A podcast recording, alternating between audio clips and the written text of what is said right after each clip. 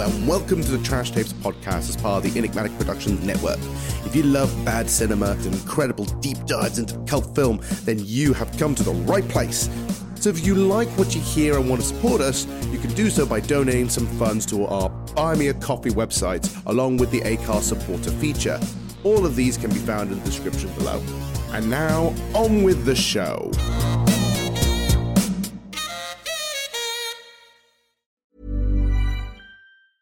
I'm Sandra, and I'm just the professional your small business was looking for. But you didn't hire me because you didn't use LinkedIn jobs. LinkedIn has professionals you can't find anywhere else, including those who aren't actively looking for a new job but might be open to the perfect role, like me.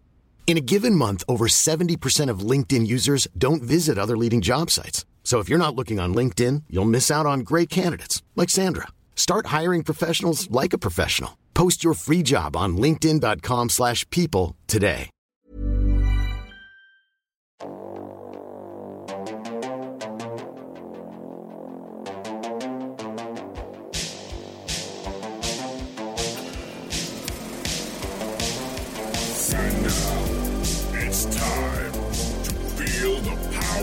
Sound. Johann Paul presents this audible gift from the Not So Trash Reviews.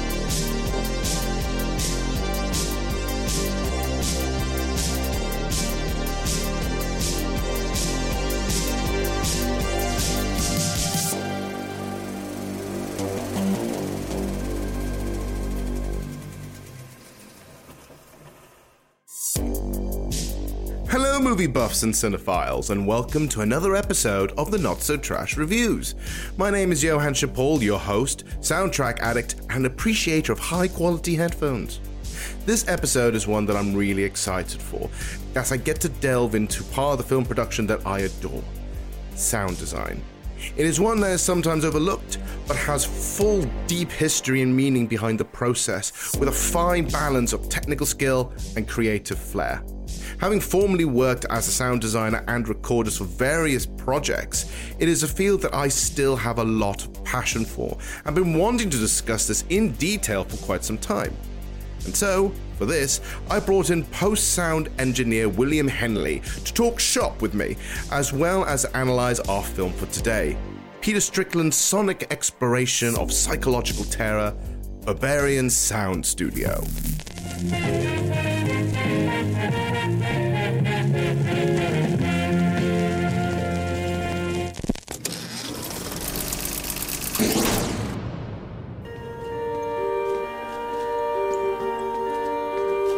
Excuse me, do you speak? No. A new world of sound awaits you. A new world that requires all your magic powers. I didn't quite know I'd be working on this sort of film. What did you expect? What's he doing to her? I've never worked on a horror film before. Horror film? This is a Santini film. Don't call my film horror again. This is going to be a fantastic film. Brutal and honest. I try my best to do my work, and it's never good enough. Do what I tell you. Am I clear? I'm just a whore to them. I feel so dirty and cheap.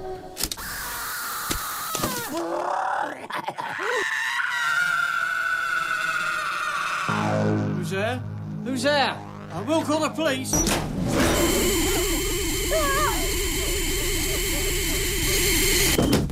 Never stop to ask why they hired you. It doesn't make you curious.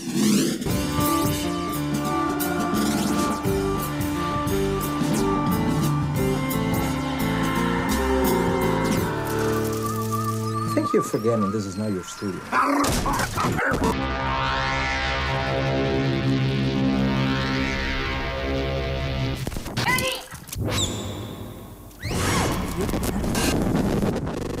And I'm joined by Will. How are you doing? I'm doing good, man. How are we? Uh, we're doing good at the moment. Although as we as we're recording this uh, right th- right now, it is a storm outside. So if um, if, especially this being an audio podcast, if you suddenly hear gusts of wind, you know why. Uh, but I think this will help today for the movie we're going to be talking about, where it's predominantly about sound.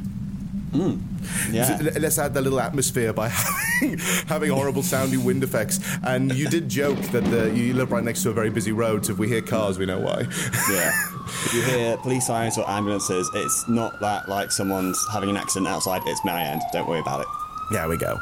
Um, so, for those who are. So, so I got you on because uh, one, you suggested that let's do one, but then I thought to myself, huh, okay, if we're going to do one together, I think we need to do something that kind of reflects both our interests here because you are a sound designer.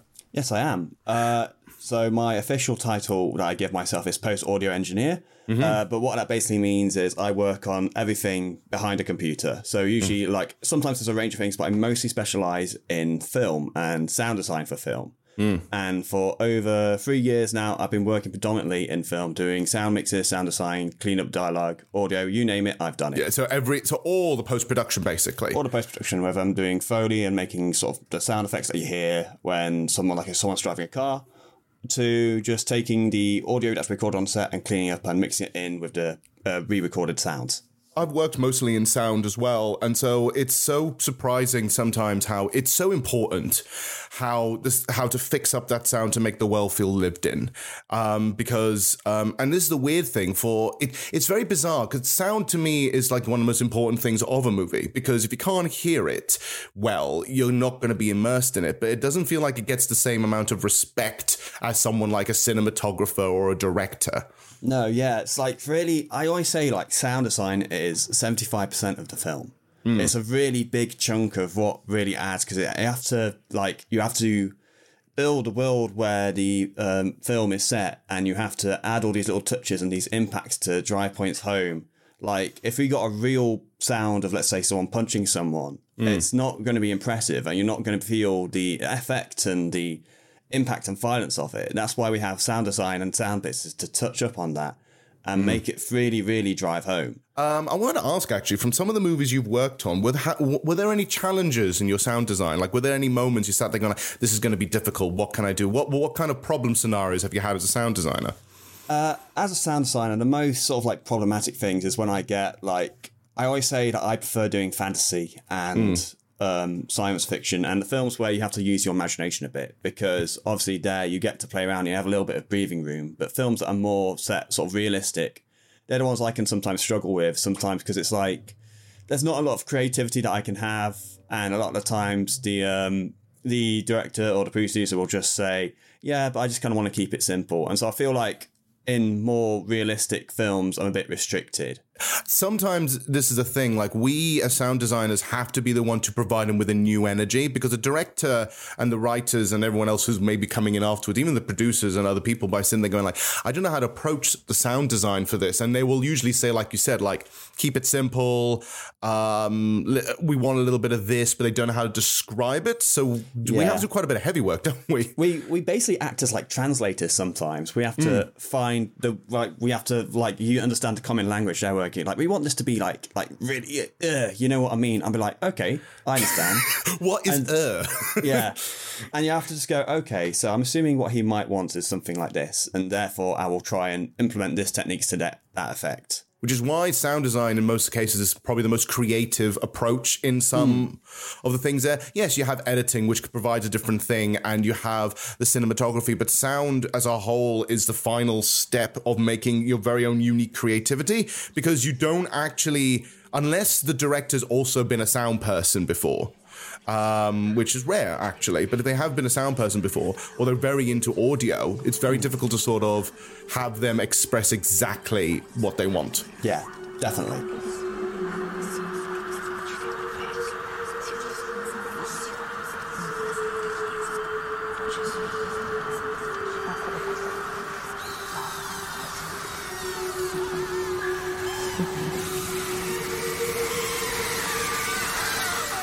So I've had you on that because I've said like, right, since you are a sound designer, I wanted to think of movies that really played with sound design, and this happens to be uh, Berberian Sound Studio by Peter Strickland, uh, a 2012 psych- British psychological horror about uh, about a foley artist and sound designer who goes slowly mad after trying to do the sound design for a 1970s giallo movie. Uh, this is the first time you've seen the film, so what do you think about it? I really like it. I hmm. really like. It's a more mod. It has elements of classic horror, but it hmm. also combines more more recent horror sort of horror elements that make it a bit more sort of supernatural and hmm. eerie and uh, otherworldly. And as a sound designer, there's a lot of things where it speaks to my heart, where I'm just like, okay, yeah, I've, I've had to do that before. That's great. And if you're, especially if you're like a audio gear nerd per se, Yes. this is just like heaven for you. You get to see all this vintage 70s gear, like Watkins Copicats and like Revox uh, devices and Nagra, all this, all this really cool stuff. And it's just a treasure trove of just microphones. And especially Toby Jones's performance, where he, um, like, you know, he's all these, like, uh, one character says to him, it's like, you've got all these, like, little names for your microphones and stuff. It's like, yeah, we do. We know these things, like, we know these words and these little key details where people just go in and go, it's like, oh, that's just a cool, professional looking microphone. It's all thin and metal. And we're like, yeah, no, that's just an AKG C61, etc. And it's just, it just speaks to me on a more personal level, but it's also a great film for also just non audio people as well. Yeah, it, it feels it it does well. For, uh, well, as a sound nerd, you can see like oh, this is using a particular thing, and also that that it shows that the directors uh, themselves actually did do a little bit of the research and really did, looked into the older mechanics of what would be something from the 70s. I mean, this movie actually started off as a version in 2005 as a short film and then expanded onto this afterwards. So he really, it also, if you look at any of other Peter Strickland's work in future, he really does love sound design. It started as a, as a joke. I entered this competition for Cobra Beer. We had to do like a one minute ident. So with the Bowman brothers, we did them these Foley artists from the kind of the William Castle period, doing that kind of schlocky horror film. After we shot Katalin Varga, I thought actually we can go somewhere else with this. We can go somewhere much, much darker. But also, I think just doing the opposite of a film where a film hides all the mechanics, it's all about the illusion. This, this was the opposite, really.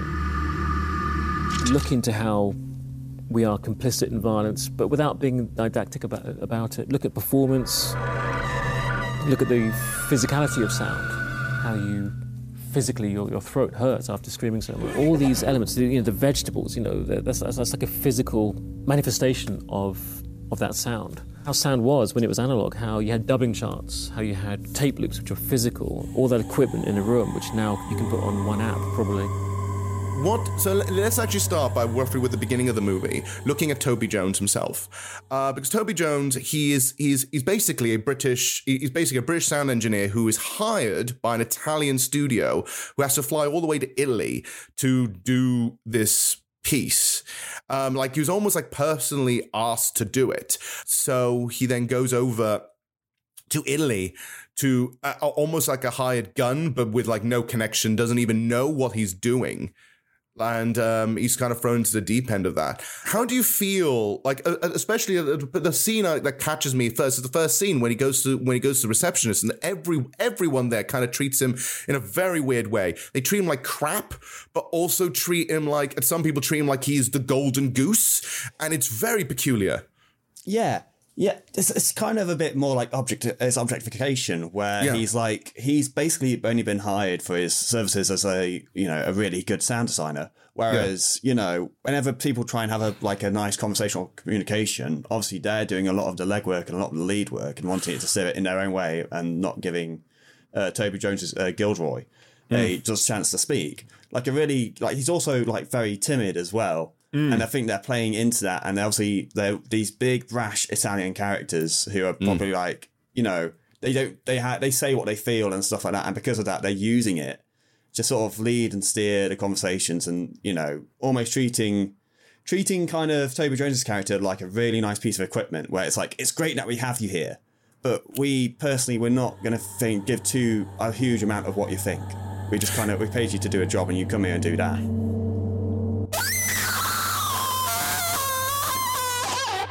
Anima di Cristo, santifica anche me. What's your problem? What's your problem? I Can't do this stuff. Gilderoy, you're here to do a job. Now you do what I tell you. It is just a film. You're part of it. You can see how all this is put together. What, what, what's, what's your problem with this? Maybe it's best I go home. Gilderoy, let me just tell you what it is to be professional. It's very simple. You cooperate, You don't question. You don't argue. You don't look at your watch. You just do the work you're told to do and keep your personal opinion where it belongs. Am I clear? There's moments where he discusses and actually sort of says, like, well, we don't actually. Uh, like he would, he- he'd have an idea and so like maybe we should approach it this way, or do we need this, or do we actually need that? And he's instantly shut down, uh, particularly by the director, who is an absolute caricature. Um, he is the ultimate caricature of what the auteur director is, even though he's making quite literally schlock. He's making Yeah. the most grotesque kind of movie. And I love the scene where he talks about and mentions the idea like it's like saying where Toby Jones says what it is. It's a horror movie. And he says like don't you dare oh, call this a horror movie. This is this is a dra- this is a violent melodrama. This is a th- other words other than the word horror hmm. because it feels like horror is kind of a dirty word. Yeah, because he has he says like he says a lot like this is a Santiago like he's the really he's a character type of that sort of director who has his vision, if you will, hmm. and you can't put his vision into defined genres and stuff Mm. like this. So he gets really offended, obviously, when Toby Jones is like, "I've not really worked on a horror film before." It's like, "It's not a horror film. It's this. It's this. It's this standard." And therefore, like Toby, obviously, on Toby Jones' case, Toby's like, "Okay, yeah, that's fine. Okay, I'm sorry, slip of the tongue." What's going on?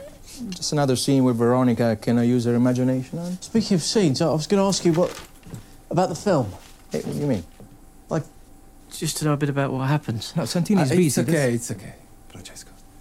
This is a very specific vision. But you must help me, Gilderoy. It's something I want you to respect. No, it's, it's not that. It's just I've never worked on a horror film before. Horror film? This is not horror film. This is not horror film. This is a Santini film. True. Santini film is violence, I know. Ma questa è la vita. This is the life. This is part of the human condition. Please, please, Gilderoy. Don't call my film horror again. Slip the tongue. Don't worry, it's okay. My question is, do you do you think that this is well, I wouldn't say it's an accurate representation, but do we feel like this is somewhat of an exaggerated sort of semi-autobiographical idea of how filmmaking is at this point? Uh, I'd say yeah, to an extent. Obviously, I feel like the circumstances that our lead has been put in are very, very like extreme circumstances. Like Mm. a lot of the time, you wouldn't fly out um, to different countries uh, unless like you know everything was paid for. Uh, there's another point in the movie where I can get to that, but um, like obviously like he's a British sound designer who's very timid, and he's obviously in this. He's in Italy. He's in this studio where everyone mostly speaks Italian. Yeah. Uh, but for the most part, as a representation role of a sound designer, I'd say almost, yeah, almost. That's that's what I can describe it. it does feel like a moments where it's like you know because the sound is it's weird because in this case the sound design is incredibly important in the movie it's the uh, it's the big flux of it it's the big thing and the director Hmm. is overseeing a lot of it which is almost kind I wouldn't say it's rare but he's there every day in the studio almost checking on him that he's not gonna fumble this uh, this this exact thing. He is he's almost like a Kubrick in his Hmm. design, where Kubrick was famous for um, literally just sort of overseeing everything and making. And sometimes he would do multiple takes of things just because he wasn't happy with one slight movement. Um, and same and, and same with also Terry Gilliam. There's a whole bunch of famous directors who are just saying like, we've got to do this again because this is not this is not how I do it. Um, so could we say that the Italian film, the Italian director is kind of that vehicle, like he represents that? Yeah, I s yeah, because he definitely he comes in and he has these ideas and you know these things that he wants to implement. And he's always like basically again as I go into the idea that uh, Toby Hodges' character is objectified. He's coming in to make sure that his thing that he's paying for is working and that he's doing what he's supposed to be doing. Sound design is a very fudged up uh, position. and so if we have to admit, like, this is a weird job. Trying to explain to people what your job is to a point. Like, yeah, I fix sound. It's like, so it's this, this, and this. What do you do? Oh, I also like destroy vegetables to make uh, to make trying to find the perfect sound of wind, or we do, or, or we're trying to, or we're trying to make sure something sounds a little bit more like this when really it sounds like this. And for most people's ears, like that sounds like fine. It's like, no, it's not fine. No, no, it's not right. It's not right. I, I notice it, and they're like, no, it's fine. Like they won't notice. It's like I notice. Someone else will notice.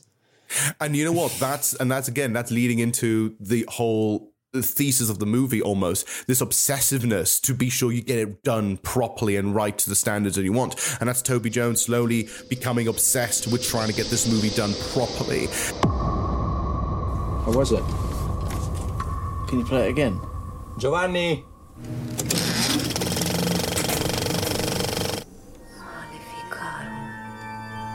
The obsession is basically sound designers have to be very nitpicky and obsessive because it needs to be sure that it sounds right and when a mo- and when a movie does have bad sound design you can tell Yeah, you can.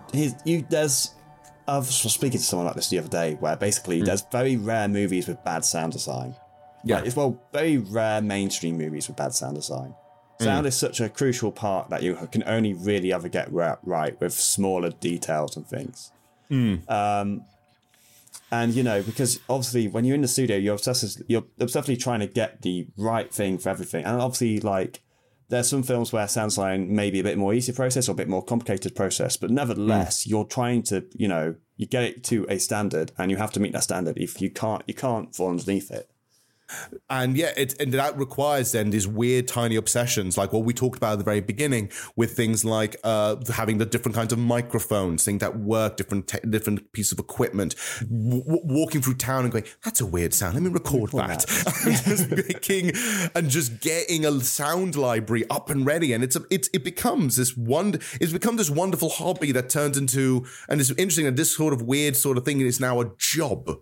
Definitely. Or, or speaking of like it being a hobby, and there's scenes where Toby Jones comes back and he listens to recordings he has from home, and he'll say Hmm. like doorbell being recorded on agro Nagra recorder with AKG C96, and it's just like two minutes of just this doorbell being pressed, and it's because he enjoys the sound of it, and it's, Yeah. especially I think for him as well, that's his escape when he comes back from the studio. He's like he's you know he's listened to all this you know horrible noises, brain splattering, people falling out of windows, and he comes home and he's like, I like this doorbell sound. And we've done that. Like, there's moments where if we really like the idea, the sound of something, we kind of say, like, do we have something we can record this with? Because it's nice. It's a nice thing to have in your library.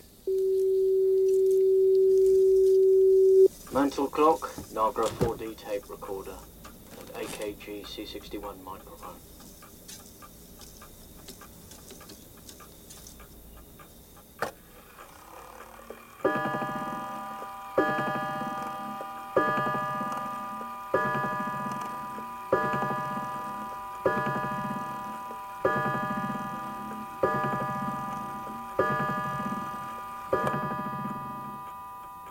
I've done I've, I've been in the exact same position as Toby Jones has, where Yeah. my um, a relative I knew had a old Bakelite rotary phone.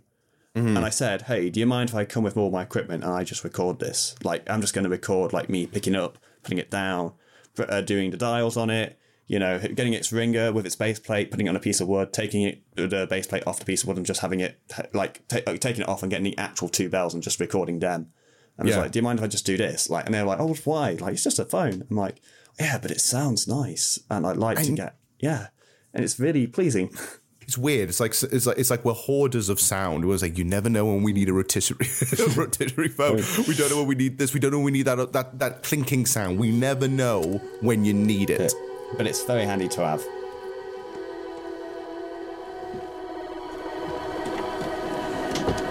I didn't know that you could change my voice so much. Have you ever heard yourself through one of these before?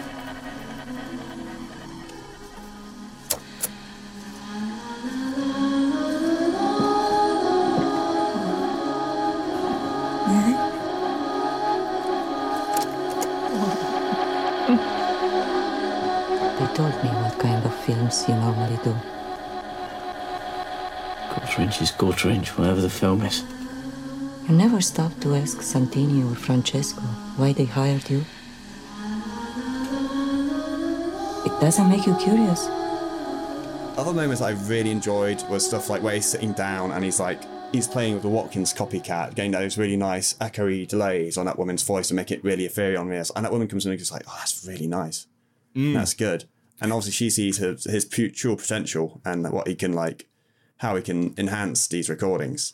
Yeah, and that, that's a really stand-up moment for me because I'm like, that's what kind of being a sound designer is about. It's mm. a very arty job. You have to have fun with it, and I feel like if your heart's not in the right place, it's not something you can necessarily easily do. yeah, you can't go into a project as blindly as what Toby Jones has done in this and not and and do it coldly because you need it shows that there needs to be a passion and when you do something right you kind of want that uh that, that that that confirmation of saying like hey you did you did good you did good Yeah, definitely. Definitely. You really want that sort of affirmation of like, you know, someone acknowledging your skill and your talent and your creativity.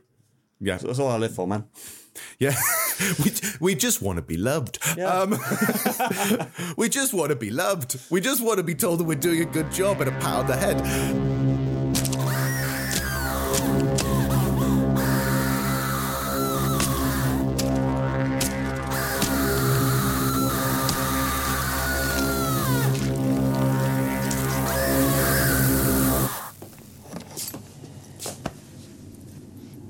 Good job, Gilderoy. The overall look of the film's interesting because it's a period piece and really kind of feels like a period piece. And even, but the camera work isn't following anything like a period piece. No, it isn't. It's all really modern shots and Mm. more sort of modern cinematography, especially before, obviously, when it's not the same screen, but obviously when a girl's in the focal and she's doing this scream and Yeah. the camera's pulling away, you can see her surrounded by darkness. That's a really good model, modern sort of cinematography technique and looks Mm. fantastic. And it, and it complements more the horror of the sound that comes with it. Everything here seems about everything's visually shot to make the sound f- sound worse, Yes. to sound nastier and haunting and scary. And a lot of the visual works with that is almost like there are some very clever transitions between scenes. I sat the thing. I didn't even realize we moved rooms, let alone anything else. Um, like every time it jumps back into the apartment and going back and forth between the apartment and the studio, and the apartment being this dank place, and him just working at home, but also having moments where things are starting up on their own and things are molding and melding together. It's wonderfully shot. It's wonderful. It's really good. Yeah, it feels more like Wesley when the cinematographer goes into it. They're more thinking about, okay, well, how is this going to sound in the process, or what's that? What's our pre-thought for how this is Hmm. going to be in the post-production? And I say a similar sort of director who does that is Edgar Wright. Yes, Yeah, I know it's a very like he's very sound centric, especially with stuff like Baby Driver. Yeah. like you can feel those quick close ups that last about a second of like, you know, a gear lever being shifted or a um you know, brake pedal being pressed. Like Mm. they weren't there just to be snappy and just to like to enhance the action. But you can tell that he was thinking, okay, and now this sound effect is gonna punctuate this moment. And it's just nice to see again that Peter Strickland's done the same thing here, where he's saying like, "Look, this is a movie about sound, so technically, every the sound has to come first. And so we have our ideas. This is what we want to do for the sound. I wouldn't be surprised reading if I read through the script and realized most of it was sound direction. Definitely, I wouldn't be surprised either. It's like this is how it works, and then uh, all, all with sound direction, and then basically he's given to the cinematographer saying, "This is how it's going to sound like. You need to complement this." it's like, well, okay, this is a this is a turn.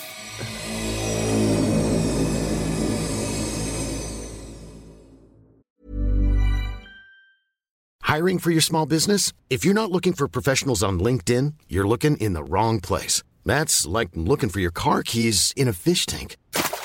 LinkedIn helps you hire professionals you can't find anywhere else, even those who aren't actively searching for a new job but might be open to the perfect role. In a given month, over 70% of LinkedIn users don't even visit other leading job sites. So start looking in the right place. With LinkedIn, you can hire professionals like a professional. Post your free job on linkedin.com slash people today.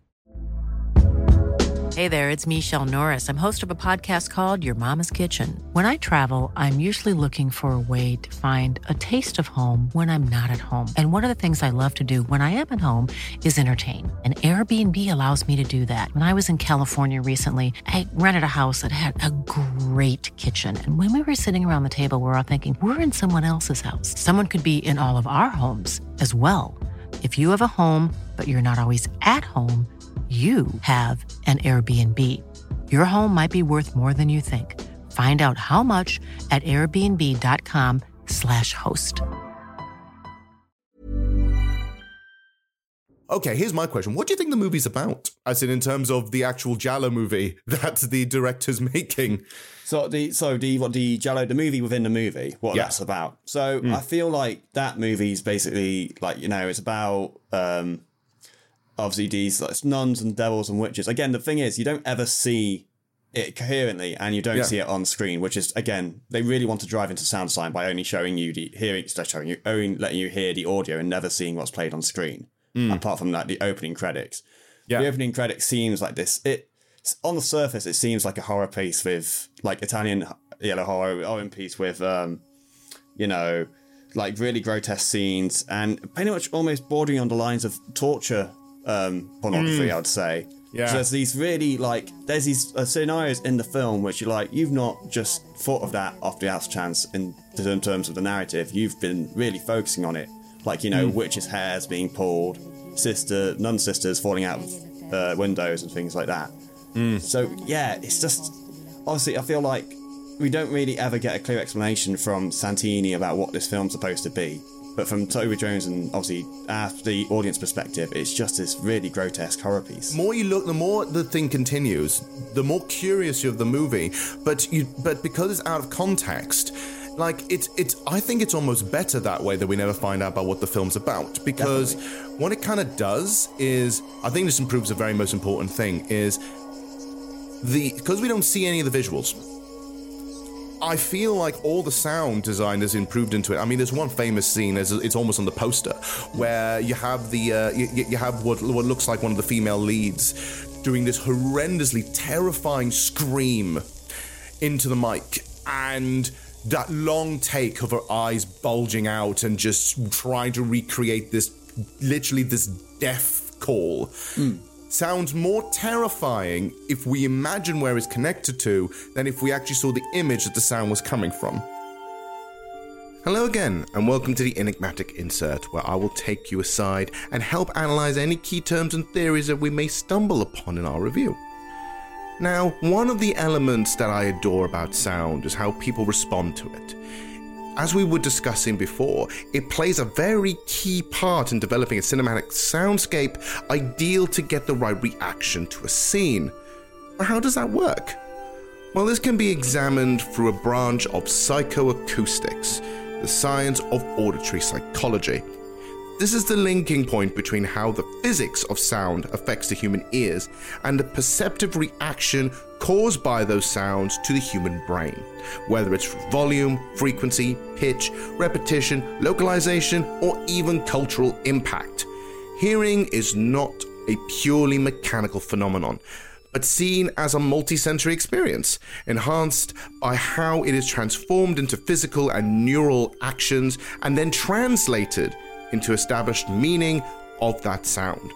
Sometimes a reaction to a sound is through a reflex or conditioning, such as a fire alarm. Others are emotionally connected or have musicality to them, such as hearing your favorite song on the radio. But others can cause a reaction that can spark imagery, which is what sound designers focus on. A person can associate key sounds with a physical image of a place, object, person, or event, having our minds already connect them together and provide an image to prepare ourselves of what is ahead, establishing a sense of reality and knowingness. But cinema doesn't necessarily do that. As many of you know, a lot of sound is recorded later using alternatives to give the perception of a sound rather than an accurate representation. Cara Scott James, in their book Sound Design for Moving Image From Concept to Realization, describes this process of developing soundscapes as sonic deconstruction and sonic sculpting, suggesting that through breaking down what makes a sound connect to the viewer and then changing its source while still maintaining the same profile, such as pitch, frequency, and texture, creates a whole new hyperreality that connects with more clarity. This, alongside repetition, culture, and our own experiences, can then trick our brains to believe that the sound of a smashing melon on a stone slab in a studio is a human skull cracking after a terrible long fall. The audience can hear those terrible sounds from the film within a film without the visual, but can still imagine the worst. We'll continue with this further, discussing how our own fears also add to the terrifying imagery connected to these soundscapes. I think that we all have like a inbuilt fear of the unknown. Mm. And the idea, like, we only get told about what these things are of context, and we have to, Mm. our imaginations have to imagine, oh, what kind of film is this? What are they Mm. actually making? What is, because obviously, and then you go into when they're doing the Foley scenes as well, when they're making all these gory sounds by tearing up lettuces and Yeah. squashing tomatoes, ripping stems out, and throwing mangoes on the floor to make these horrible, squishy sounds and stuff like this. Mm. And you're like, well, it gives you two thoughts. One, wow, this is really, you know, shocking Mm. film they're making it. And two, all these people that are making it, apart from the main lead, are really desensitized to what they've been making. Yeah. As well. Because there's those two Foley engineers, Massimo and Massimo, who just sort of like, they come on and they just perform and they get it. They've done it like, they do it like it's a routine, routine at this point and it's habit that they know what to do. Yeah, it's like I say, look, we look, this is a Santini film. We've we've done this many a time. This isn't our first trip to the ballpark, and that's scary. Thinking about how this is basically almost this is almost a commentary of the des- desensitization of some of hor- of, of horror. And Toby Jones is sort of there because it's the first time seeing seeing like this is horrendous. uh, Toby Jones's lead obviously hasn't done anything like this. Yeah. So, and it shows in his behavior and you know his uncomfortableness when he do it. Yeah, you know he misses cues because he's so shocked by what he's seeing. But you know, I've, I've, it's rare in most horror films that like you do that amount of work to get that kind of effect. So Mm. I and everyone's attitude to it, as well as their dialogue and their talking about it, makes it seem like it's really no big deal Mm. except it's it's gruesome and it's horrifying from for like everybody like from Toby Jones point we're seeing it as this really horrifying thing. So it's just yeah, it's so it's so desensitized where it comes off almost they're scary in themselves. Yeah, they become they almost become the real monsters in this piece. Also, additionally, like he must be so uh, like confused about the narrative. And as a sound designer, it's personally my case, your main job is kind of to enhance the narrative of the film. You're working to that story. You're not working on a technical level. You're going, okay, how can I make this scene more engaging for the audience? So I feel like he must be so confused with doing his job. Mm. Like with sound effects, yeah, okay, that you can get a basic understanding of that, but he has no idea of the story, and so therefore I feel like it hinders his job a little bit.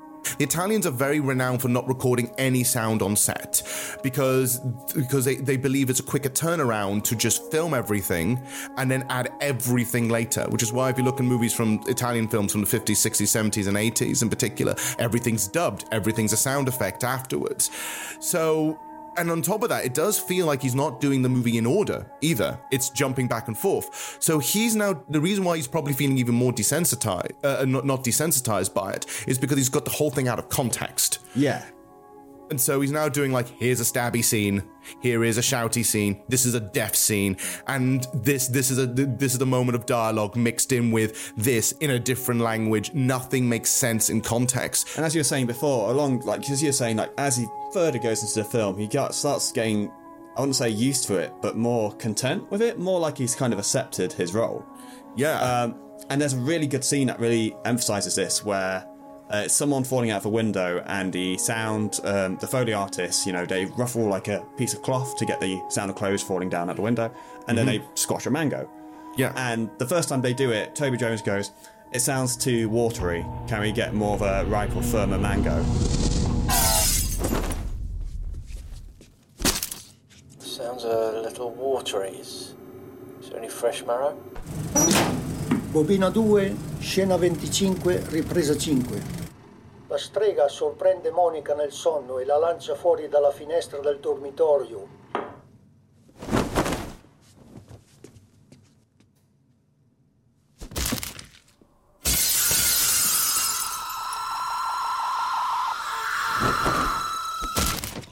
And now here's the question. That's a really ambigu- uh, ambiguous scene because there's two things. Like we do that as sound designers as well. Yeah. So I don't know if ever he's doing this from a performance and a job sort of point of view, or whether he wants to get more of a realistic sound and grotesque sound because he wants to he's desensitized it by to, to this at this point, and he's like you know trying to get more the effect and the same mindset as his producer and other co uh, workers.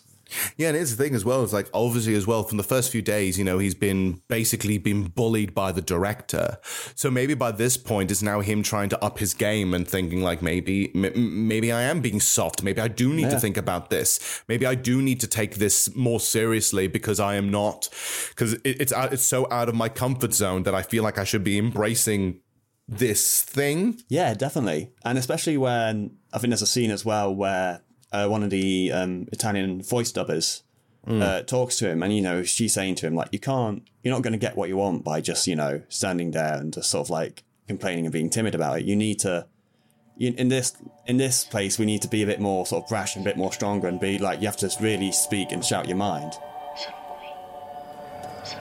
How are you getting on with Santini? All right. Really? I overheard you trying to get your money back for the flight. If you talk to people like that, you'll never get anywhere in this place. Right. So being rude?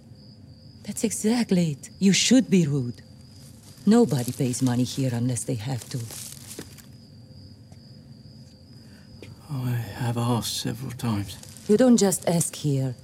You shake your fists, you shout, you push these pigs until you get them into the corner. Be careful with Santini. That baby smile is there for a reason.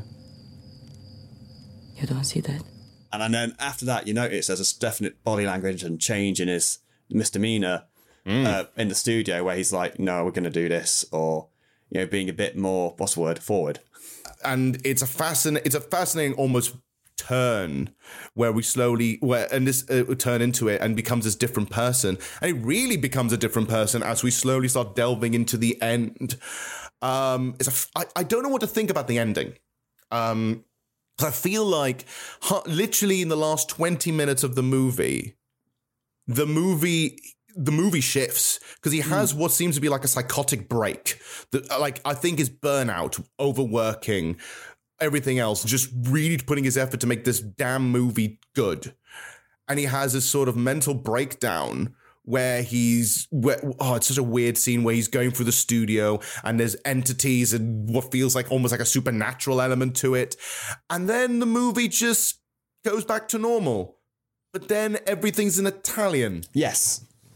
I, I like that scene. I do like that scene because obviously it's that it's a bit where afterwards he he feels like he's in a dream and then he goes into the studio and sees literally the moment before but on the projector. Yeah. And he's on the other end of that door. And I feel Hmm. like that signifies this change into his position at the end where I feel like personally my kind of I'm not understanding of again it's very vague but my sort of tra- takeaway from this end of the film is that obviously he's now become one of them and he's com- he's repeatedly infinitely trapped in this loop because he's doing the same thing that he would do uh, to the people on the screen where like where he's deafening that girl to try and get a better performance. Yeah. and in turn that girl's going I've had enough of this. I don't want to be treated like that. Walks out. And that Yeah. cycle just keeps going and keeps going and keeps going where he's now part of the film in a way yeah, he's become part of the process, and arguably, and the scariest thing is he's now become just as or almost as bad, or just as more so as the as the arrogant director.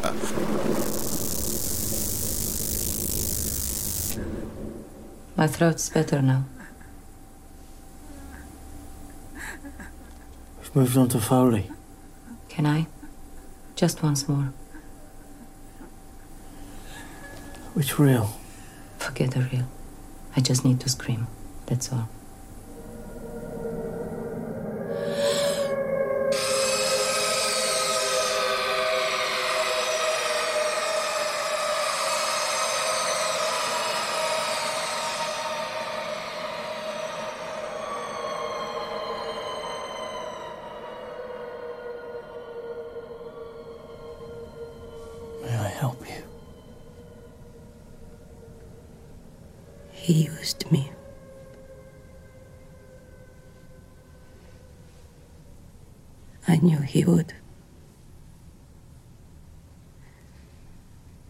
Try my best to do my work, and it's never good enough.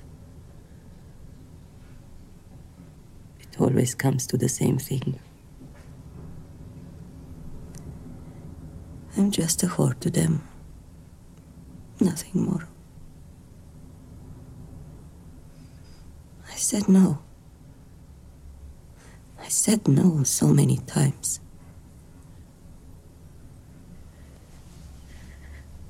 Kept touching me here. I feel so cheap. Gilderoy. I feel so dirty and cheap.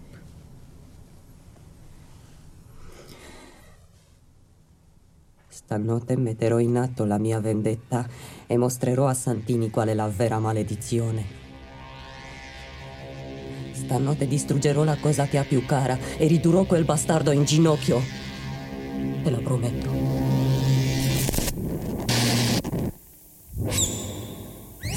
You actually just want to mention something. All the females in this movie, especially the female voice actors, are treated appallingly. They are. They really are.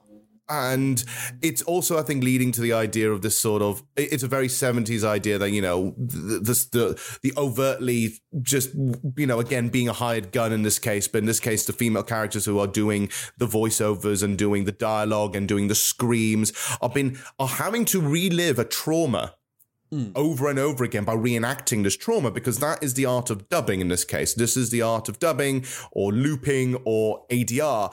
And the act of ADR is a weird one. Yes, definitely. Like you have to pretty much.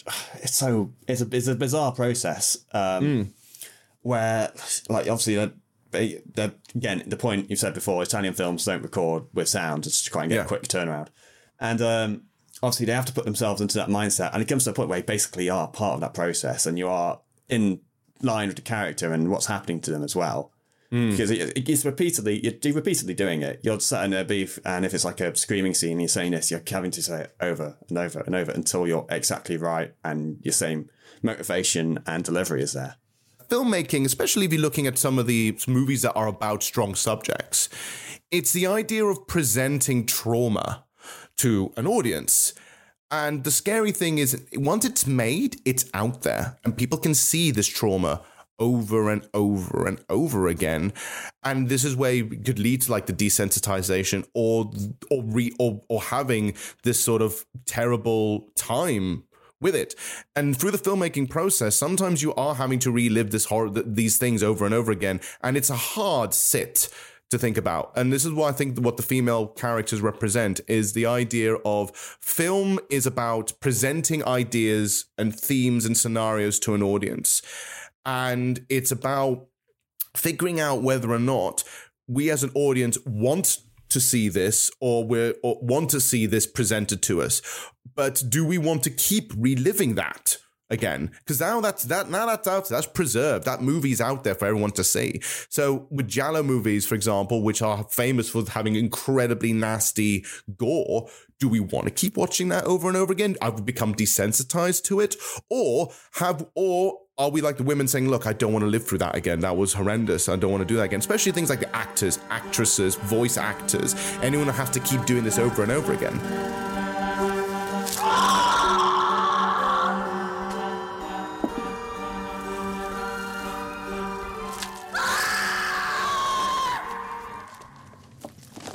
Beautiful long hair.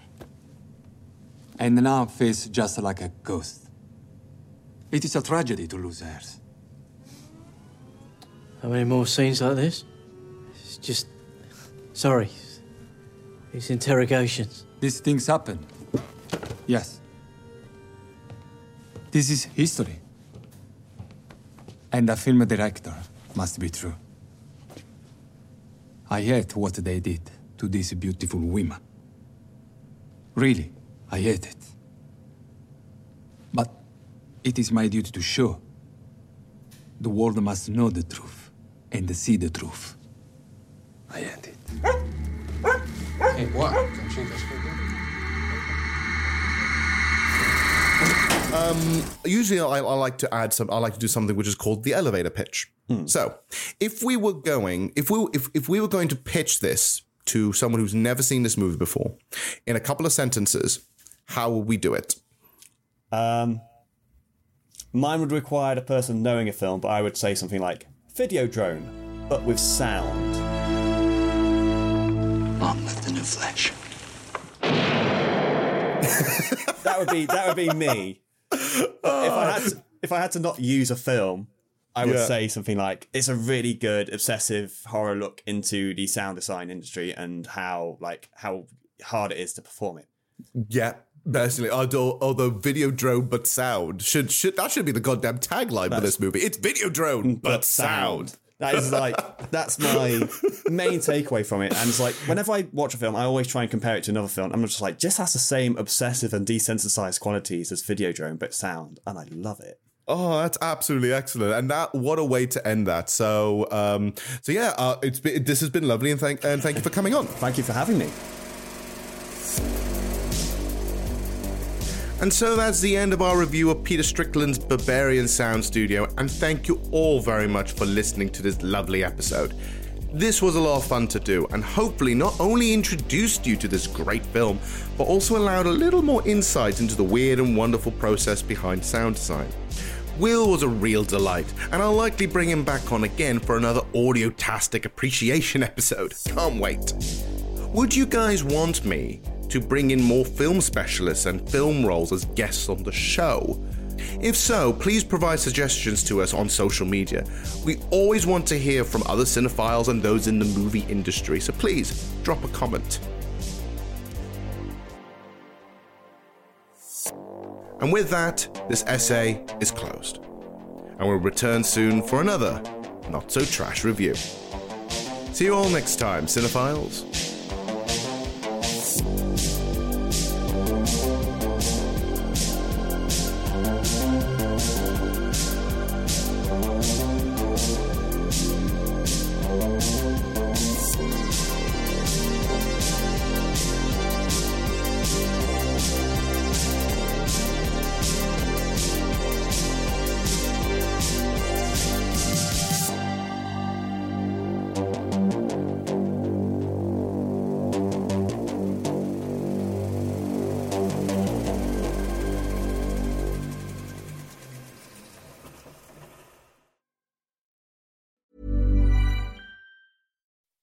When you make decisions for your company, you look for the no brainers. If you have a lot of mailing to do, stamps.com is the ultimate no brainer. Use the stamps.com mobile app to mail everything you need to keep your business running with up to 89% off USPS and UPS. Make the same no brainer decision as over 1 million other businesses with stamps.com. Use code PROGRAM for a special offer. That's stamps.com code PROGRAM.